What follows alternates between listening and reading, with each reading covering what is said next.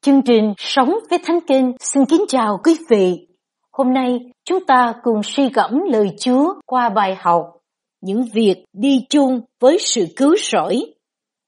Lời của Chúa được chép trong sách Hebrew đoạn 6 từ câu 9 đến câu 12. ở những kẻ rất yêu dấu, dẫu chúng ta nói vậy, vẫn còn đứng trong đợi những việc tốt hơn từ nơi anh em là những việc đưa đến sự cứu rỗi. Đức Chúa Trời không phải là không công bình, mà bỏ quên công việc và lòng yêu thương của anh em đã tỏ ra vì danh Ngài, trong khi hầu việc các thánh đồ và hiện nay đương còn hầu việc nữa. Nhưng chúng ta mong rằng mỗi người trong anh em tỏ lòng sốt sắng như vậy, đang giữ lòng đầy dẫy sự trông cậy cho đến cuối cùng. Đến nỗi anh em không trễ nải, nhưng cứ học đòi những kẻ bởi đức tin và lòng nhịn nhục mà được hưởng lời hứa. Câu gốc suy cẩm trong Hebrew đoạn 6 câu 9 Hỡi những kẻ rất yêu dấu, dẫu chúng ta nói vậy, vẫn còn đương trong đời những việc tốt hơn từ nơi anh em, là những việc đưa đến sự cứu rỗi. Chúng ta cùng nhau suy cẩm những câu hỏi sau đây.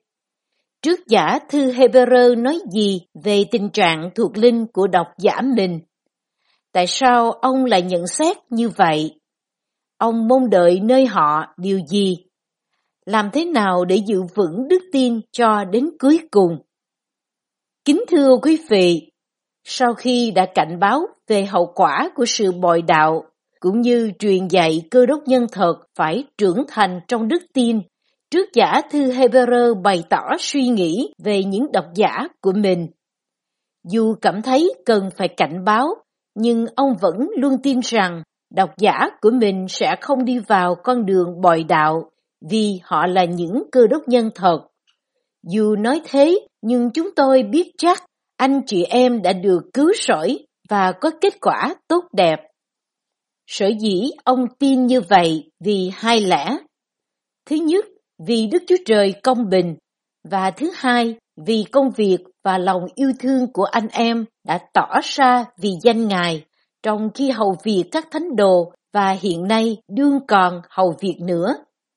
Chúa nhìn thấy rõ ràng mọi việc chúng ta làm và Ngài biết rõ ai là người có đức tin thật, không chỉ qua tình trạng của tấm lòng mà còn qua những bằng chứng rõ ràng nhất là sự phục vụ xuất phát từ tình yêu. Lời Chúa trong răng nhất đoạn 4 từ câu 19 đến câu 21 dạy. Tình yêu mà các tín hữu dành cho anh em mình chính là bằng chứng cho thấy họ thật sự yêu Chúa. Dù tin chắc vào sự cứu rỗi của họ, trước giả thư Hebrew vẫn khích lệ họ phải sốt sắng và giữ vững đức tin cho đến cuối cùng. Đời sống cơ đốc nhân không phải là một giải đấu ngắn hạn, mà là hành trình trọn đời và phần thưởng sẽ dành ban cho những người trung tín đến cuối cùng. Bí quyết giúp chúng ta có thể giữ vững đức tin, nhất là khi phải đối diện với những khó khăn trong đời sống theo Chúa, là hãy noi gương những kẻ bởi đức tin và lòng nhịn nhục mà được hưởng lời hứa. Hãy dành thời gian học và nghiên cứu về câu chuyện của những anh hùng đức tin trong Kinh Thánh xem cả những mặt tốt và xấu của họ để biết đâu là điều nên học, đâu là điều cần tránh. Ngoài ra, hãy tìm đọc về tiểu sử của những tiền nhân phục vụ Chúa trong lịch sử hội thánh. Ngay cả những tấm gương tiên kính, trung kiên theo Chúa trong hội thánh chúng ta.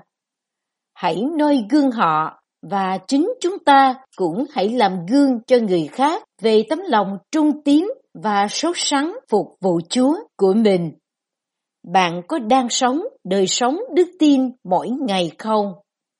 Những bằng chứng nào chứng minh cho điều ấy?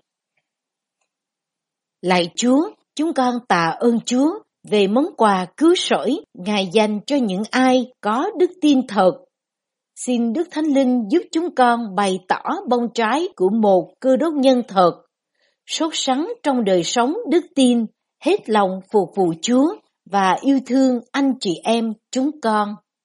Trong danh Đức Chúa Giêsu Christ. Amen.